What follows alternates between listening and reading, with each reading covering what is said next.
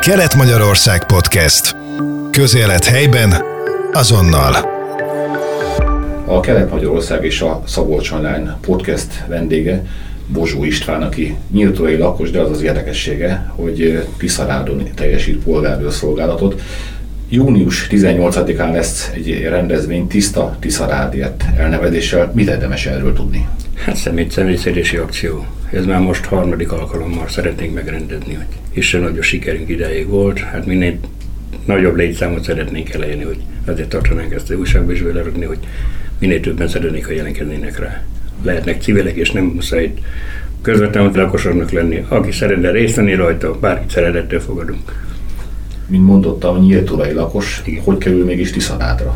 Hát mert annak idején, anno az ottani parancsnokom Nyíltulán volt KMB-s, és ő általa alakította meg ezt az őzővédő polgárőr egyesületet, és én átmentem oda hozzájuk. Hogy lesz valakiből polgárőr? Önerőből, önakaratból. Senkit nem kényszerítünk rá, szeretettel várunk most is azt mindenkit. Ez szabad idejét fel, feláldozó tevékenységet folytatunk. Ingyen és bérmentve, bűnmegelőzési céljából. Mennyien alkotják most ezt a Tiszarát? Jelenleg 17 fővel vagyunk. Tiszarádon konkrét Tiszarádi polgár, és a kettő fő van.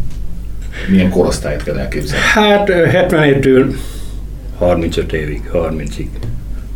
Hogy megy a toporzás? Hát most per pillanat tavaly voltunk, kisebb nagyobb sikerrel. Most Gyulaházán teljesítünk ott is szolgálatot. Ott is van két fő. Hogy néz ki egy ilyen szolgálat teljesítés? Figyelni kell, árbuszkálni Igen, igen, igen. Hát nyitott szemmel mindenfelé. Figyelni, oda kell figyelni mindenre. Az állampolgárok mennyire együttműködőek? Ha valahol elfogadják, valahol nem. Sok helyen, sok helyen kaptunk már jó szót, dicséretet, hogy ez kell, kell ide. Sok helyen meg azt mondják, minek ez ide, nem kell ide. Hát pontosan azért kell a bűnmegelezés céljából.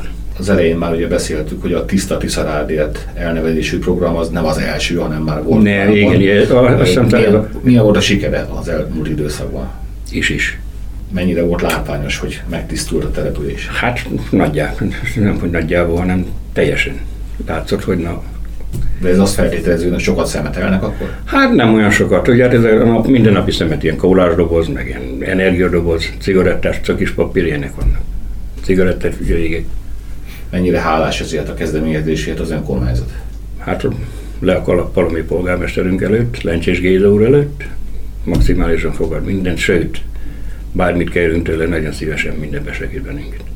Mi a teendője annak, aki szeretne részt venni ezen a június 18-ai rendezvényen? Semmi világon, csak reggel 8 órakor, ha aki szeretne részt venni rajta, reggel 8 órára a polgárőrülő előtt szeretettel várunk mindenkit. Tiszarát, Kossuth utca 83 per.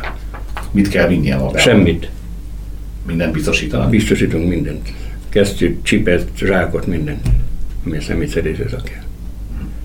Ezt ilyenkor hogy kell elképzelni, hogy több órán keresztül járják a falut, hát, és utána fel, pedig egy közös Felosztjuk, program. mit nem tudom, hányan vagyunk, mi hárman, négyen, egy-egy utcát. Hát az egész utca három utca, négy utca, ez nem sokáig. A, Egymás közt elasztjuk a területet. Plakát is nagyon látványos, hogy aliterál, hogy tiszta Tiszarádért. Mennyire gyakori ez más településeknél ez a rendezvény? Hát én nem tudok róla, hogy lett van valahol már. Még a Tiszarádon kívül annó, annak idején volt nyíturáni, csak az már nagyon régen volt. Felosztják egymás közt a települést, és akkor igen, igen, igen. Ütögetnek. Igen, Utca, utcánként felosztjuk egymás közt, és akkor megbeszéljük, hogy hova, hol találkozunk, hova gyűjtsük össze a szemetetést. Szerénk is ebéddel meg vendégeink egy a Tiszarádik polgárőröknek milyen ilyen technikai eszközök, autó áll rendelkezésre a hétköznapok Igen, tavaly nyertünk pályázaton egy gyönyörű szép Dacia Duster. Hát szóval minden, mindenünk vannak. A kekroktárunk fel van töltve, karöltve vagyunk a katasztrofa védelemmel. Rendőrséggel közösen bármire szükségük van, vagy nekünk szükségünk van, nagyon szívesen segítenek mindenben.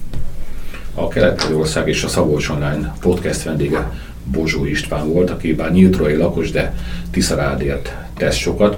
Azért volt itt, hogy beharangozzuk. Június 18-án Tiszta Tiszarádért rendezvény lesz. Igen, reggel 8 órától szeretettel várunk mindenki, hogy szeretne részt venni rajta. Köszönjük, hogy itt volt. Én köszönöm, hogy lehetőséget itt lehettem. Kelet-Magyarország Podcast.